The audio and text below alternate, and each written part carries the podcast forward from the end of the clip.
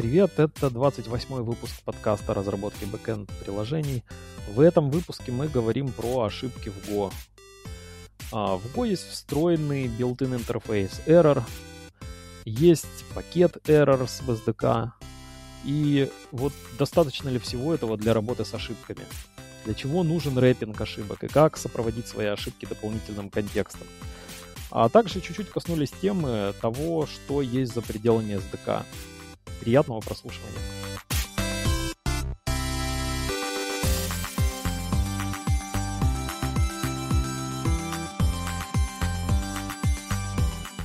А, очень такой популярный кейс – это то, что многие допускают ошибку, работая с ошибками. А что я имею в виду? Представь, что а, ты, например, решил написать а, какую-то функцию. Ну, пусть это будет функция x. И у этой функции очень угу. простая сигнатура. она ничего не принимает, и все, что она делает, это возвращает э, error интерфейс. Угу. Ну, то есть error возвращает. Да. И ты понимаешь в ходе дизайна этой функции, ты понимаешь, что у тебя будет много самых разных ошибок, и тебе по-хорошему хотелось бы каким-то образом передавать контекст или условия, при которых эта ошибка происходит.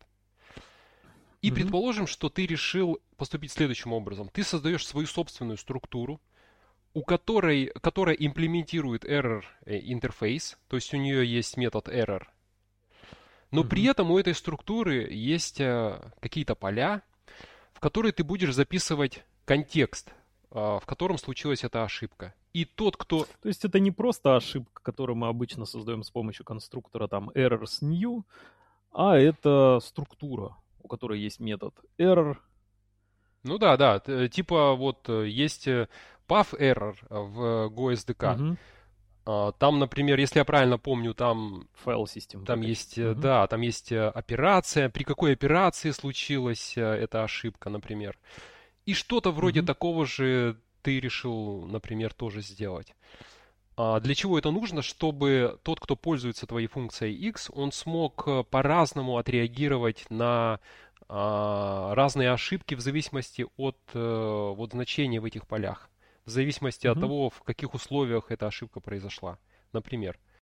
Я, например, такую использовал а, структуру для того, чтобы залогировать, а, потому что я бы не хотел изменяющиеся какие-то данные, изменяющиеся переменные, чтобы они содержались в тексте ошибки. Потому что мне, например, mm-hmm. хочется видеть, э, что за тип ошибки произошел. Мне иногда нужно, например, сделать какую-то аналитику. А, и ну, сгруппировать. Да, каким-то образом сгруппировать однотипные ошибки. Я бы не хотел, чтобы вот, например, а, какой-то айдишник какой-то сущности присутствовал в этом тексте ошибки, и чтобы он мешал мне сделать эту группировку. Каким образом тогда? Вот получается, ты э, написал э, там заголовок своей функции x, ты э, создал структуру, кастомную структуру твоей ошибки. И ты первую, да. первую строчку кода пишешь, ты декларируешь переменную r. А, у нее тип это указатель на твою структуру об ошибке. Так как ты ее ничем да. пока не инициализируешь, никакого значения ты ей не присваиваешь, то, естественно, у нее значение nil. Это у всех поинтеров. Угу. Если ты их не инициализируешь, то у них будет э, zero value. А, и предположим, что ты э, решил на потом отложить написание этой функции ты понимаешь, что, ну, сделаю-ка я ее потом. Но так как у этой функции она обязана вернуть error интерфейс, то тебе нужно что-то оттуда вернуть. И ты пишешь вторую строчку кода return error.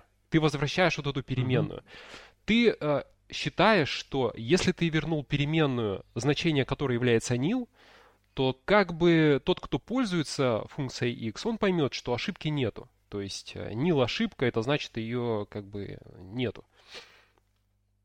На самом деле, вот эта функция очень простая. Она не будет работать. И тот код, который пользуется этой функцией, он всегда будет видеть э, при проверке ошибки, что ошибка есть, что это не nil ошибка. Ну, это такая частая ошибка, которая указывает, типа, популярные ошибки в Go. Да, это очень популярная, да. На самом деле этот код не работает. Почему он не работает? Так, как ожидается. Не работает mm-hmm. так, как ты ожидаешь. Ты думаешь, что ты вернул R переменную, у нее nil значение, и поэтому вызывающий код всегда должен видеть, что это nil, а на самом деле у него эта проверка на nil не проходит. Он видит, что это не nil. Mm-hmm. Почему так? А, на самом деле тут а, а подсказка, э, подсказка, я, может быть, немножко сейчас подскажу. А, дело в том, что, да, у тебя переменная называется одинаково и внутри функции, и снаружи. Это все R. Но это переменная разных типов. Внутри функции это указатель на какую-то структуру, а снаружи функции это интерфейс. И очевидно, что ответ кроется в том, как а, интерфейсные типы э, проверяют на nil и как происходит проверка неинтерфейсных типов на nil. И вот на этом моменте я думаю, что лучше э, сделать небольшую паузу, немножечко остановиться. И э, можно, я, я вот думаю, что можно ответить на один вопрос базовый, который прояснит полностью эту ситуацию. Вопрос состоит в следующем. Такое неожиданное отступление. А что угу. такое переменная? Представь, что я, например, э, пишу такую простую строчку кода. y равно 1. И я прошу, а, покажи мне вот в, в этом исходнике, где здесь переменная. Тыкни пальцем в переменную. И большинство, а, кто попытается ответить на этот вопрос, они скажут, что переменная это y. Но на самом деле, строго говоря, переменная это не y. y это идентификатор переменной. А идентификатор mm-hmm. чего-то и то, что он идентифицирует, это разные вещи. Согласен. Очень и часто вот, между прочим, когда говорят вот что иногда э, y называют переменной, потому что говорить, что y это идентификатор переменной, это как ну слишком долго. И иногда хочется вот как-то коротко это назвать. То есть иногда сокращают. И словом переменная называют и идентификатор, и непосредственно саму переменную называют словом переменная.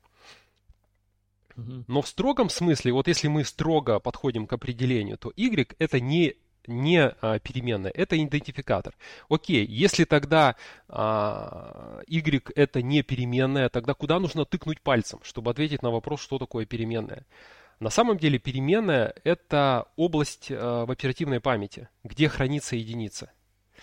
И в Golang а, спецификации языка тоже об этом а, написано. Там можно прочитать определение переменной. И оно, между прочим, очень важное, если хочешь понимать, что написано в этой спецификации. А, согласно а, этой спецификации, переменная – это область в хранилище, где хранятся изменяющиеся значения. Со временем, вот сейчас там единица у нас, например, хранится, через какое-то время там может быть двойка, тройка и так далее. Следующий интересный вопрос, который необходимо ответить для того, чтобы понять вот нашу ситуацию – это, э, окей, мы поняли, что такое переменная. Это что-то вроде контейнера, где находится, вот, куда складываются значения. Mm-hmm. А что такое переменная для интерфейса? Дело в том, что э, пер, э, тип интерфейс, он может не только хранить разные значения, но он хранит и разные типы. Тип. То есть тут mm-hmm. еще и типы меняются, понимаешь? И значит, то, что изменяется, нужно как раз-таки э, складывать в этот контейнер. То есть для интерфейсных типов у нас контейнер особенный, он отличается от неинтерфейсных контейнеров. Он у нас состоит из двух секций. В первую секцию мы кладем тип, во вторую секцию мы кладем значение этого типа. И когда мы сравниваем на nil а, интерфейсные типы, мы на самом деле делаем два сравнения. Мы сравниваем, а является, лежит ли nil в первом отсеке и лежит ли nil во втором отсеке. И только если и там, и там nil, только в этом случае мы считаем, что а, эта переменная является nil. То есть здесь два сравнения. И э, подводя итог, получается, если у нас в типе а, не nil, то сравнение интерфейс, интерфейса с nil будет а, не nil, да. Даже если у нас значение там nil, но в отсеке, где хранятся типы, не nil, а в нашем случае это будет э, а, указатель на нашу вот кастомную структуру, то в этом случае, естественно, а, ну, получается, что это переменная r в коде, который вызывает нашу функцию x, эта переменная никогда не будет равна nil. И для того, mm-hmm. чтобы решить эту проблему, нам на самом деле внутри функции x нужно возвращать не переменную r, а нам нужно возвращать nil. Вот если мы будем nil возвращать, тогда э, наша функция будет работать так, как мы ожидаем, чтобы она работала. Чтобы не допустить ошибки, нужно, э, можно придерживаться следующего про супер простого правила. Там, где ты хочешь вернуть ошибку, лучше там же ее и создать. Ну, либо, либо в конце функции возвращать nil, а не э, переменную. Да, нужно возвращать значение nil, э, а не э, переменную r которая может быть э, такого э, типа, из-за чего твоя угу. функция не будет работать так, как ты вот ожидаешь от нее. Ну хорошо, мы с тобой проговорили, но на самом деле мы коснулись уже чуть более сложных, интересных вещей. Спасибо, это было супер интересно и прикольно про это напомнить себе а, в очередной раз. То есть ты про это читаешь, но забываешь. А между Потому прочим, что, ну, когда ты читаешь а, Golang спецификацию, тебе приходится вспомнить. Например, а в Golang спецификации есть определение того, что такое функция built-in функция new. И там, например, написано, что built-in функция new, она создает переменную и возвращает на нее ссылку. Указатель. Ука- ну, mm-hmm. указатель, правильно, да. И э, ты, ты, если под переменой подразумеваешь какой-то идентификатор, то у тебя как-то все не складывается. Ты не понимаешь, что mm-hmm. там написано. Поэтому вот желательно, когда ты читаешь Golang спецификацию, все-таки э, использовать те определения, которые там даются вот этим основным терминам. Да. Ну, мы с тобой забежали немножко вперед, мы сразу стали про какие-то кейсы говорить, а в принципе, я думаю, немножечко стоит отойти назад и посмотреть на проблему обработки ошибок в Go а, с некоторой дистанции. А, во-первых, когда ты впервые приходишь в Go, ты сразу замечаешь такую особенность, что э, в языке программирования Go большое внимание уделяется ошибкам. Uh-huh. А, это немножко непривычно, когда ты переходишь а, с интерпретируемых языков, э, где часто ты просто стремишься к какому-то успешному результату, то есть у тебя какой-то, я это называю success сценарий, да, и ты в большей степени вообще игнорируешь ошибки. То есть тебе нужно быстро запрототипировать, ты как бы мчишься к финишу, игнорируя, что там что-то по пути отваливается, что-то ломается. Главное добежать до финиша. Я вот такую какую-то э, вижу картинку, когда представляю, как это обычно пишется на интерпретируемых Я языках. вчера в субботу писал на Python очень много. И э, я давно на Python не писал, и тут мне пришлось. И, честно mm-hmm. говоря, меня это немножечко раздражает, когда, когда вдруг происходит какая-то ошибка, там происходит рейзинг эксепшена и э, в самых неожиданных местах, а, и все так непредсказуемо, и тебе приходится, вот ты, как и я себя почувствовал какой-то обезьяной, ты запускаешь скрипт, у тебя падает ошибка, ты потом постфактум работаешь с этой ошибкой, то есть вот в Go, например, немножко не так, ты как-то вот меньше такой суеты в работе. Ты, может быть, не так быстро, но ты верно двигаешься вперед. Вот мне все-таки в Go больше нравится такой да, в Go э, уделяется особое внимание ошибкам. И это вот то, что первое, наверное, бросается в глаза при э, переходе на этот язык программирования. А это сначала супер неудобно, кажется, и супер э, многословно, когда ты вот такой код впервые смотришь. Но потом э, ты, наоборот, понимая, что именно этот способ, наверное, он и лучший. И в Go для того, чтобы вообще, в принципе, э, работать с ошибками, есть специфический built-in type, Uh, built-in интерфейс, точнее, с единственным методом, то есть метод error, который просто возвращает string. То есть все, что реализует этот интерфейс, это uh, с этим можно работать как с ошибкой. Это, в принципе, и все, что нужно знать про ошибки сверху на это наворачивается достаточно много всего, но часто эти вопросы, они как раз э, и недопонимания, и какие-то сложности, они возникают как раз из-за того, что это просто непривычно, что оно на самом деле так просто и сделано. Но даже не только непривычно, а то, что это снижает читабельность иногда в коде. Представь, у тебя все это обилие обработки ошибки, и ты как бы ты бы хотел, вот я, например, открываю функцию, мне хочется посмотреть, ее основной mm-hmm. путь работы, скажем так, то есть как, как она обычно работает. Ошибки обычно редко происходят. Это что-то такое случилось экстраординарное.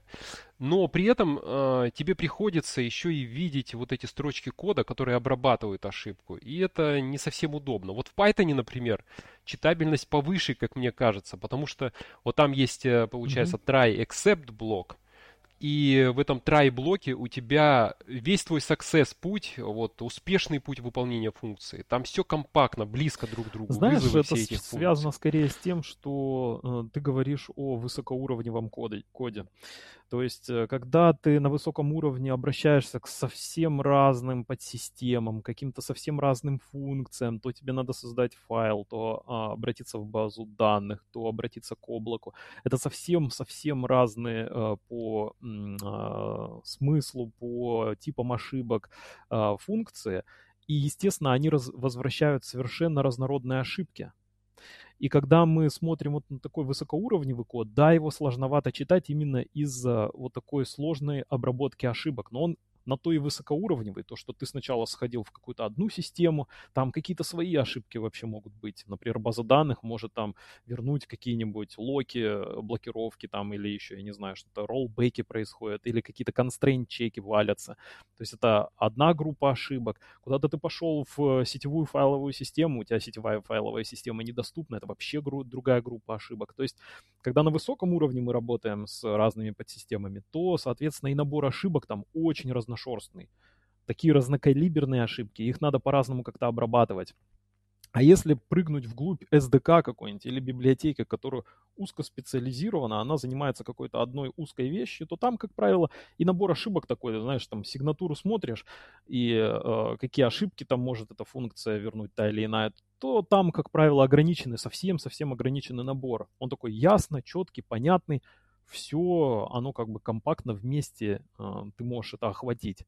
Ну, а про высокоуровневый код действительно читаемость понижается, но а тебе же нужно эти ошибки как-то обрабатывать. Ты не можешь полностью отказаться от обработки ошибок. Да, тебе по-хорошему их нужно обрабатывать, и вот можно поставить один try except блок, и все ошибки валятся в одну как бы корзину, кучу, и обрабатываются одинаково, например.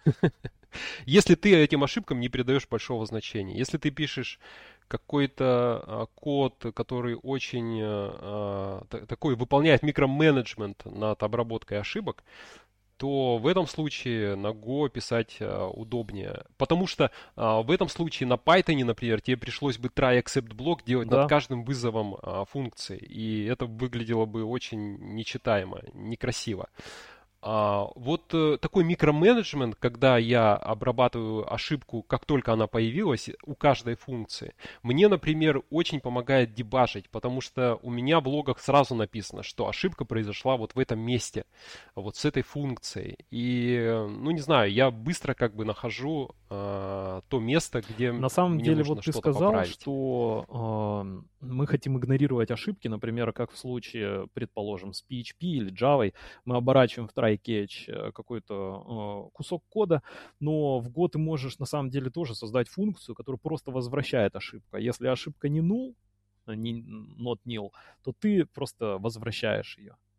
А, современные IDE, они, в принципе, ну, я не знаю, у меня GoLand, он, например, а, сворачивает это, схлопывает, и ты видишь только вот главные вызовы функции. Если вдруг у тебя, а, если ты готов одинаково обрабатывать все ошибки в своей высокоуровневой функции, которые там, знаешь, там миллион ошибок может быть разных всяких, то ты можешь просто вот таким образом оформить в виде какой-то функции, которая просто возвращает эти ошибки, если они есть.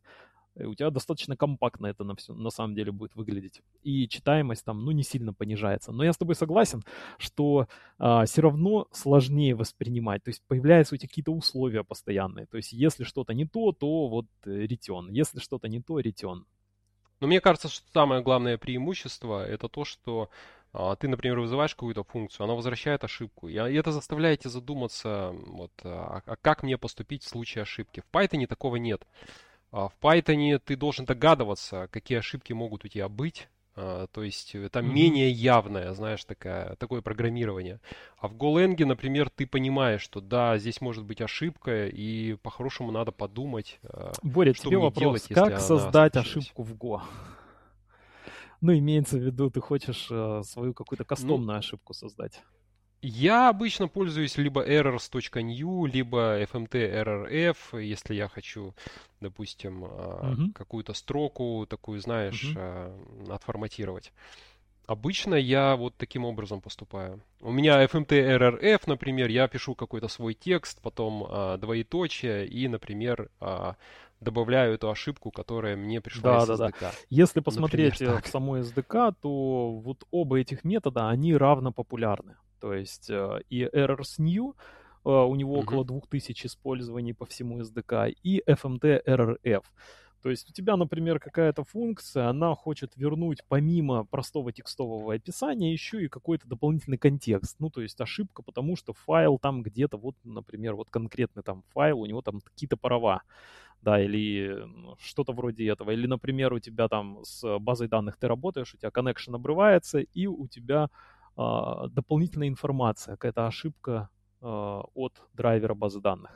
То есть у тебя э, в тексте ошибки, собственно, ее и описание, да, там какой-то контекст человекопонятный, ну, или не совсем человекопонятный, ну, по крайней мере, это просто строка, и ты там можешь прочитать и понять, идентифицировать причину возникновения ошибки.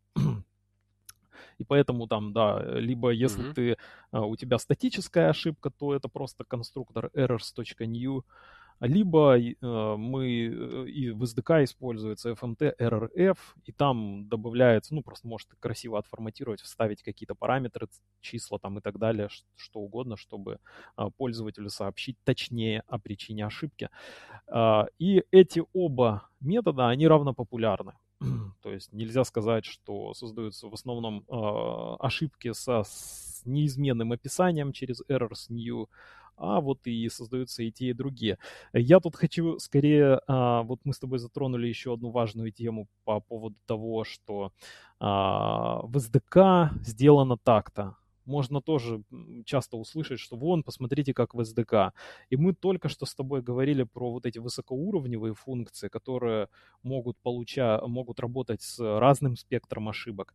А, и все-таки вот высокоуровневый код, он а, значительно отличается от того, что нам предоставляет SDK. Это вот некая такая маленькая отдельная подтемка, но тем не менее важно это понимать. То есть всегда оглядываться на SDK, это ты, на самом деле SDK, это вот у тебя есть э, гараж и там разные инструменты, они достаточно простые. Какие-то перфораторы, там углошлифовальные машинки, торцевая, торцовочная пила какая-нибудь. Вот они выполняют какую-то ограниченную конечную функцию. Но когда ты собираешь их все, все вместе, то у тебя получается такой комплексный какой-то сложный комбайн. А, у тебя там обработка, работа с ошибками, их обработка, она более сложно организована. И поэтому всегда оглядываться на SDK как эталонный код в контексте вот таких более высокоуровневых сложных решений а, не всегда корректно. Но, тем не менее, какие-то ценные а, идеи можно почерпнуть, в том числе и из SDK. Ну, ты скорее говоришь к тому, что предпочитать, э, оби, ну, пред, предпочитать апелляцию к смыслу апелляции к авторитету. То есть у тебя вот есть э, некий SDK, э, ты его используешь как э, наглядный mm-hmm. пример, как один из вариантов. Но для того, чтобы решить, как тебе создавать ошибку в твоем личном коде, ты скорее исходишь из каких-то смыслов, из твоей конкретной задачи. Да, и тут важное продолжение этой темы. То, что если вдруг у вас какой-то error очень специфический, то вас никто не заставляет использовать SDK-шный э, пакет errors. А, и а, в подтверждение этому можно зайти на awesome.go и найти ряд репозиториев, которые предлагают альтернативные а, работу с ошибками.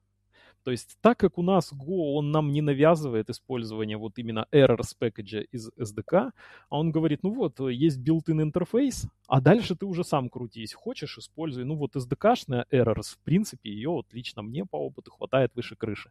Но ни, никто тебя не заставляет использовать именно этот SDK-шный package для работы с ошибками. Ты можешь воспользоваться а, любым другим.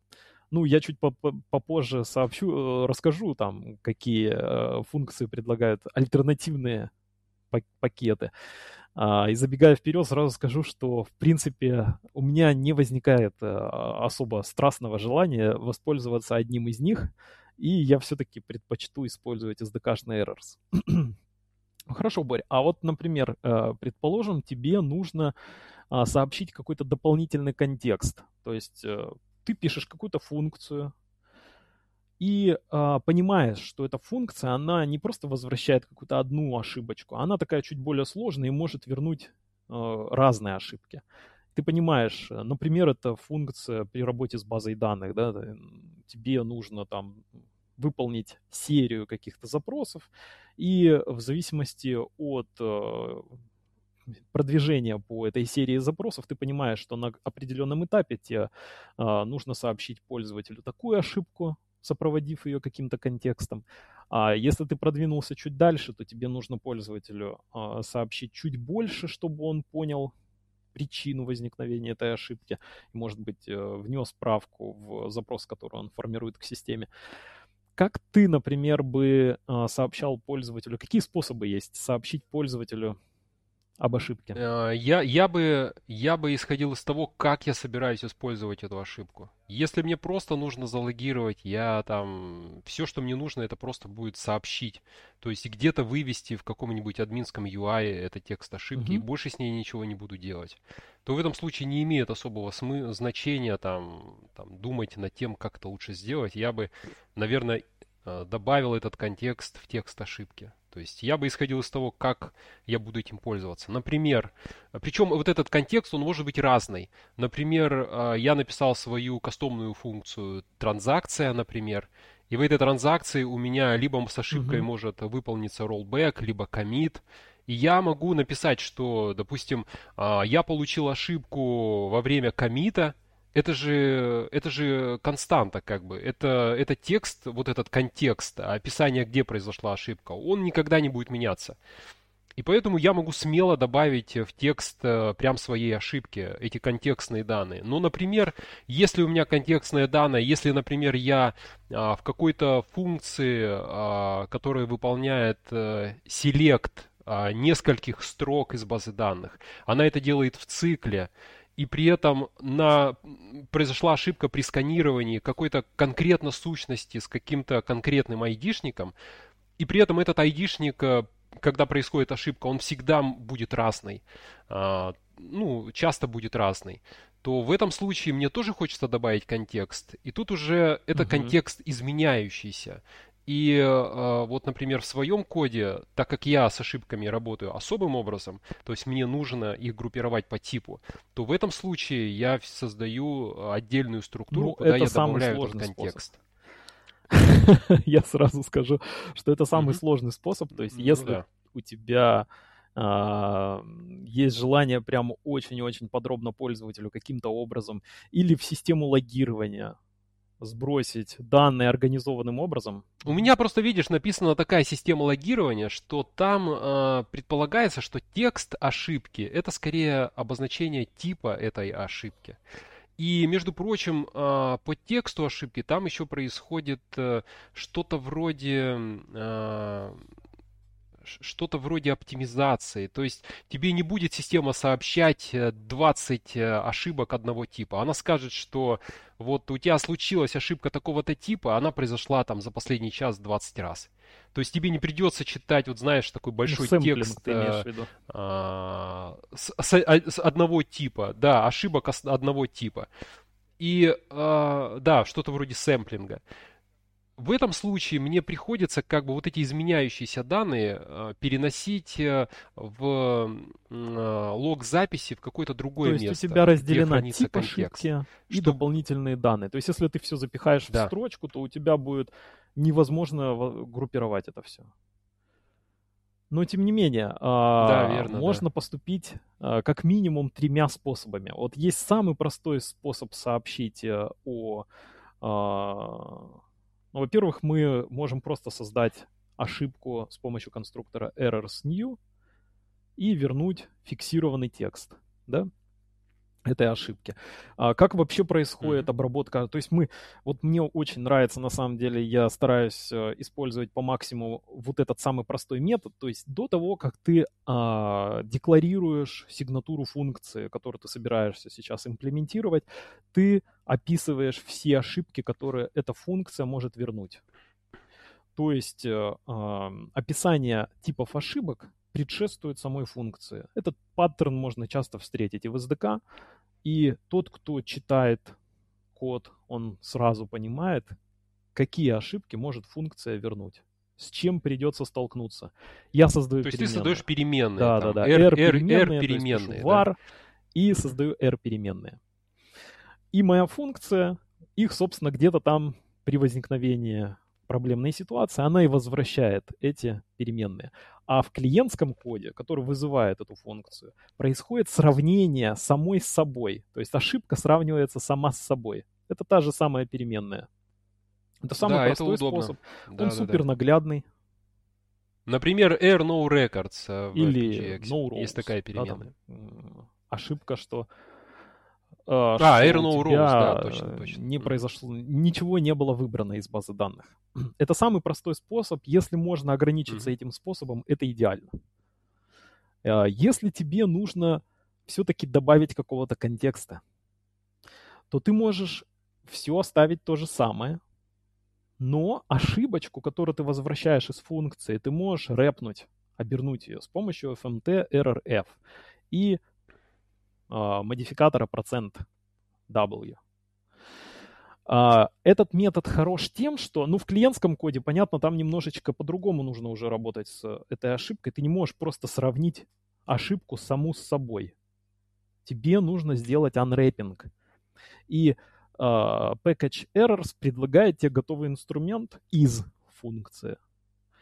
Собственно, ты и проверяешь. Эта функция из, а, это отличный глагол на самом деле, отличное название для этой функции. То есть это она же сама is it как бы itself, я бы это так а, сформулировал.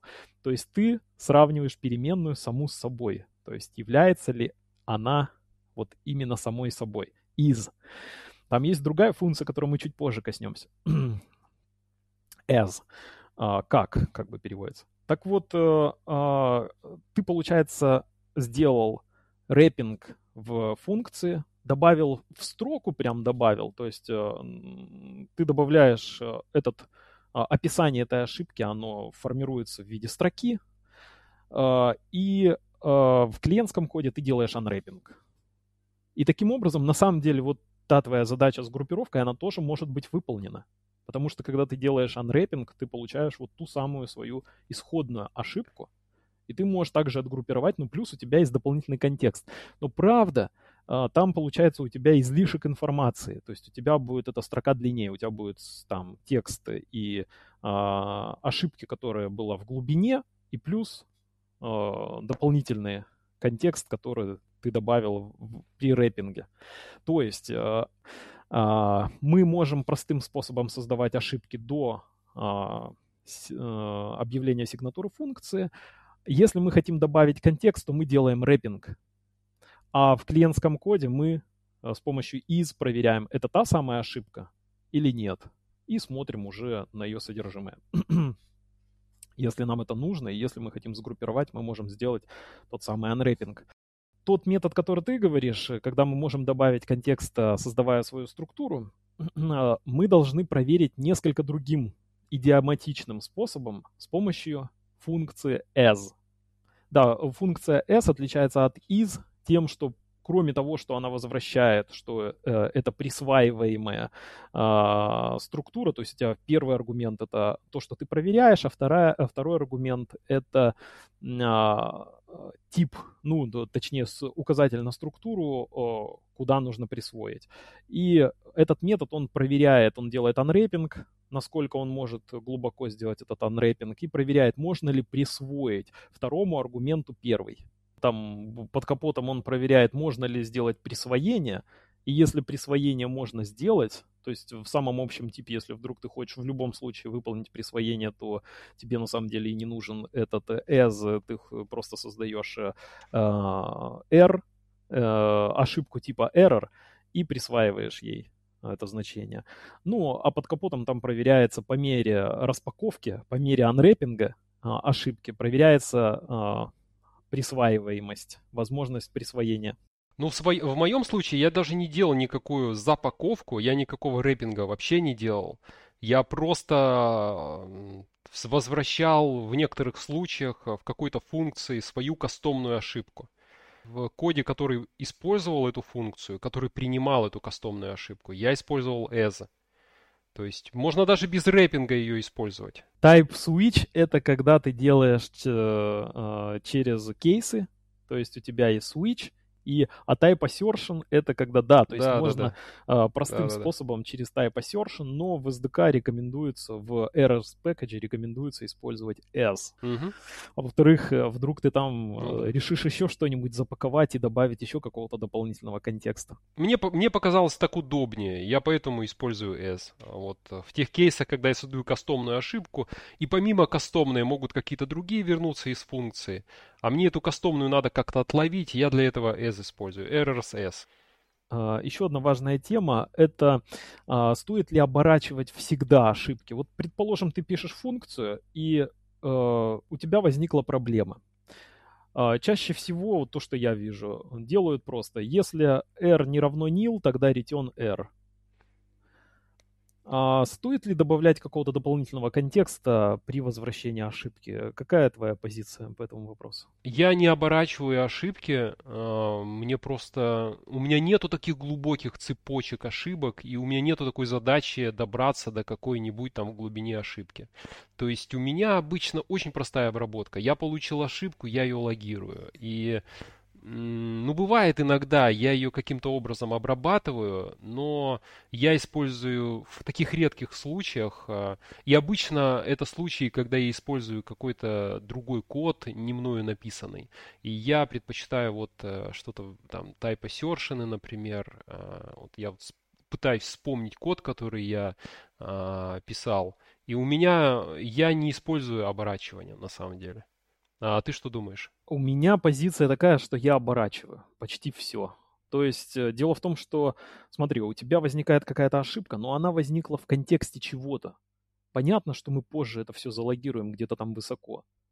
Но чем больше ты добавишь контекста, тем быстрее ты идентифицируешь, как бы восстановишь этот контекст и идентифицируешь причину поймешь, как правильно исправить. И на самом деле каждый вызов, ну то есть погружение в глубину, оно э, происходит в каком-то контексте. То есть ты вызываешь эту функцию, которая может потенциально вернуть ошибку, э, в каком-то контексте. И когда ты возвращаешь ошибку, возможно, стоит добавить этот контекст. И вот э, последнее время, я последний, наверное, год, полтора, я практически все ошибки добавляю какой-то еще дополнительный контекст. Я говорю, что это, например, ошибка. Не просто возвращая ошибку, особенно это, знаешь, когда с базой данных работаешь, Представив, у тебя серия SQL запросов, не знаю, 10 запросов тебе надо в функции выполнить.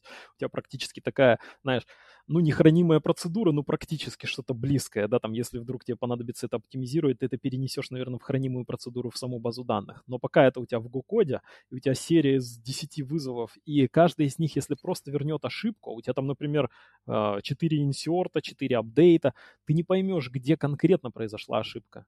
То есть просто текста может быть недостаточно. И поэтому э, не обернув, не добавив контекста, ты э, рискуешь э, потратить дополнительное время, чтобы понять, а где же все-таки она произошла. И фишка в том, что на самом деле вот этот контекст, он э, полезен. То есть он э, вот именно ошибка плюс контекст она и является как бы полноценной э, такой единицей информации, которая сообщает тебе об ошибке. То есть просто сама по себе ошибка, она могла случиться при разных э, условиях. По-разному мы могли к ней прийти.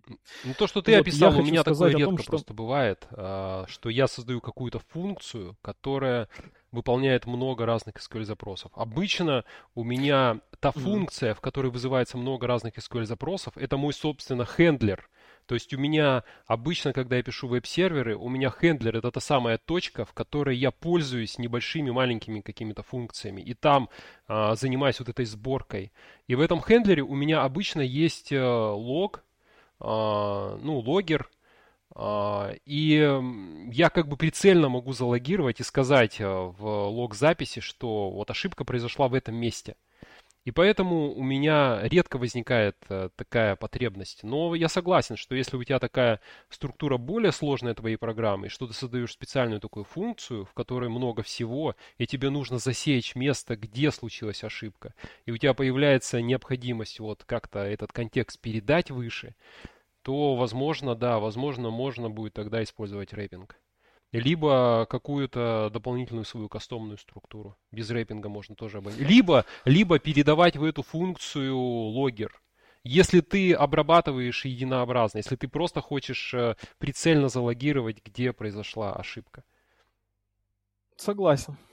А, но а, я стараюсь как раз не перегружать. Вот у меня все, что работает с базой данных, то есть я подготавливаю все данные, а, сначала собираю, собираю, собираю данные, подготавливаю там Data Transfer Object, но на самом деле просто структуру заполняю, а потом эту структуру передаю в качестве аргумента, и у меня выполняется в транзакции, я там сам определяю уровни изоляции и так далее, а, в отдельной функции, которая возвращает разные ошибки. И у меня просто написано, что вот есть такая-то функция, перед этой функцией объявлены а, разного типа ошибки, которые могут там например, рэпнуться. В общем, ты понял сам на, на ну, когда ты писал код по-своему, ты понял, что тебе необходимо это а, рэпинг использовать, потому что ты вот э, таки, ты там анрэпинг делал, я так понимаю, и по-разному.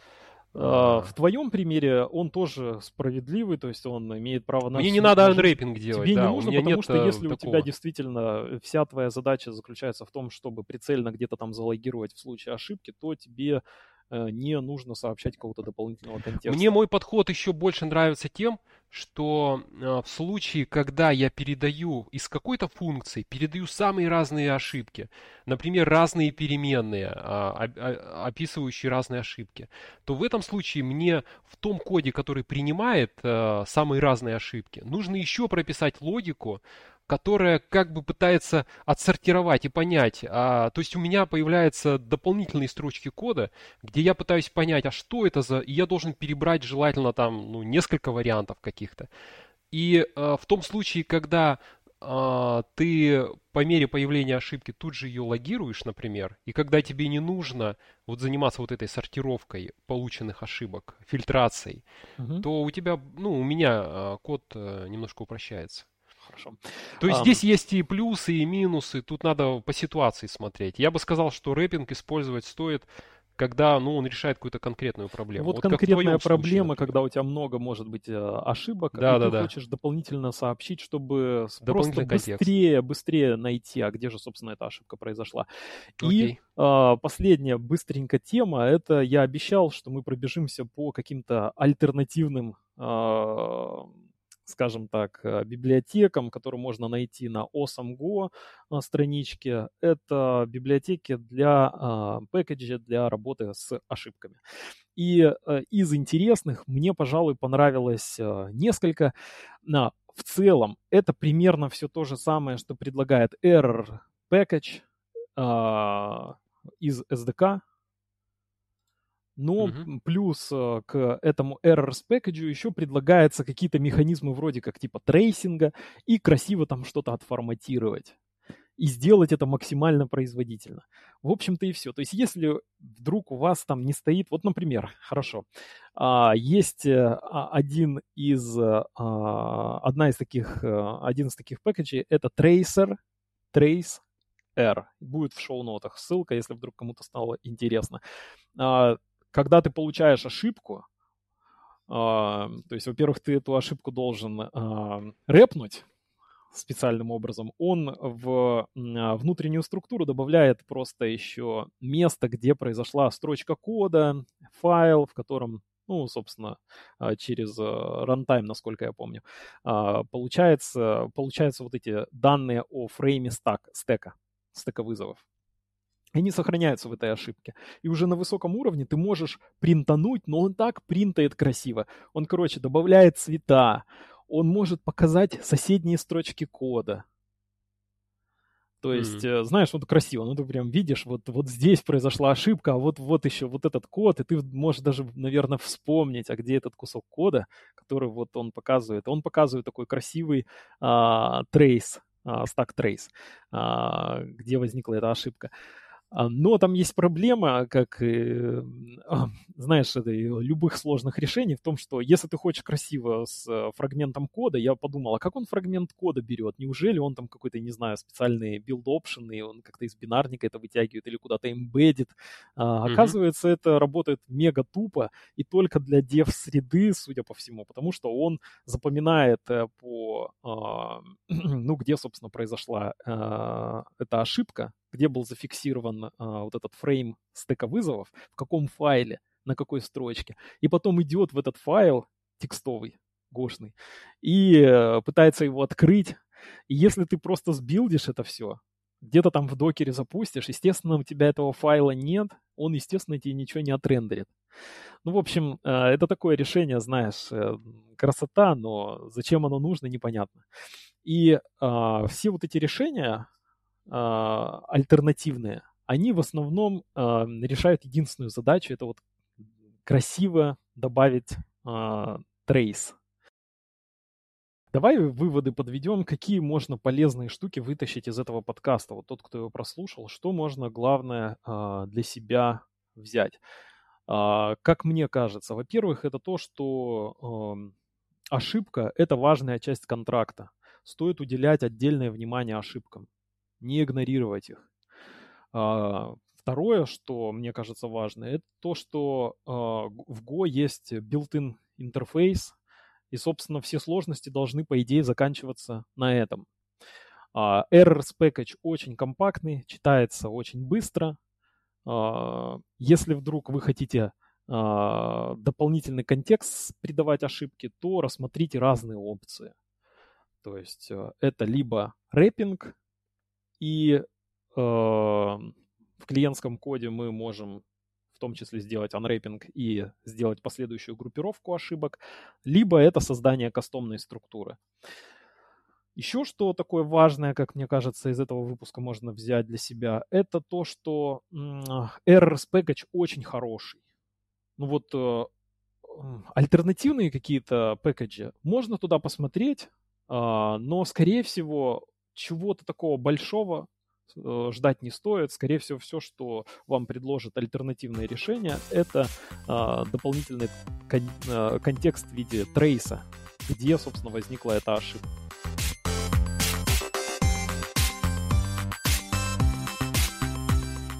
Вы прослушали 28 выпуск подкаста о разработке бэкэнд приложений. Можете подписаться на нас на разных платформах.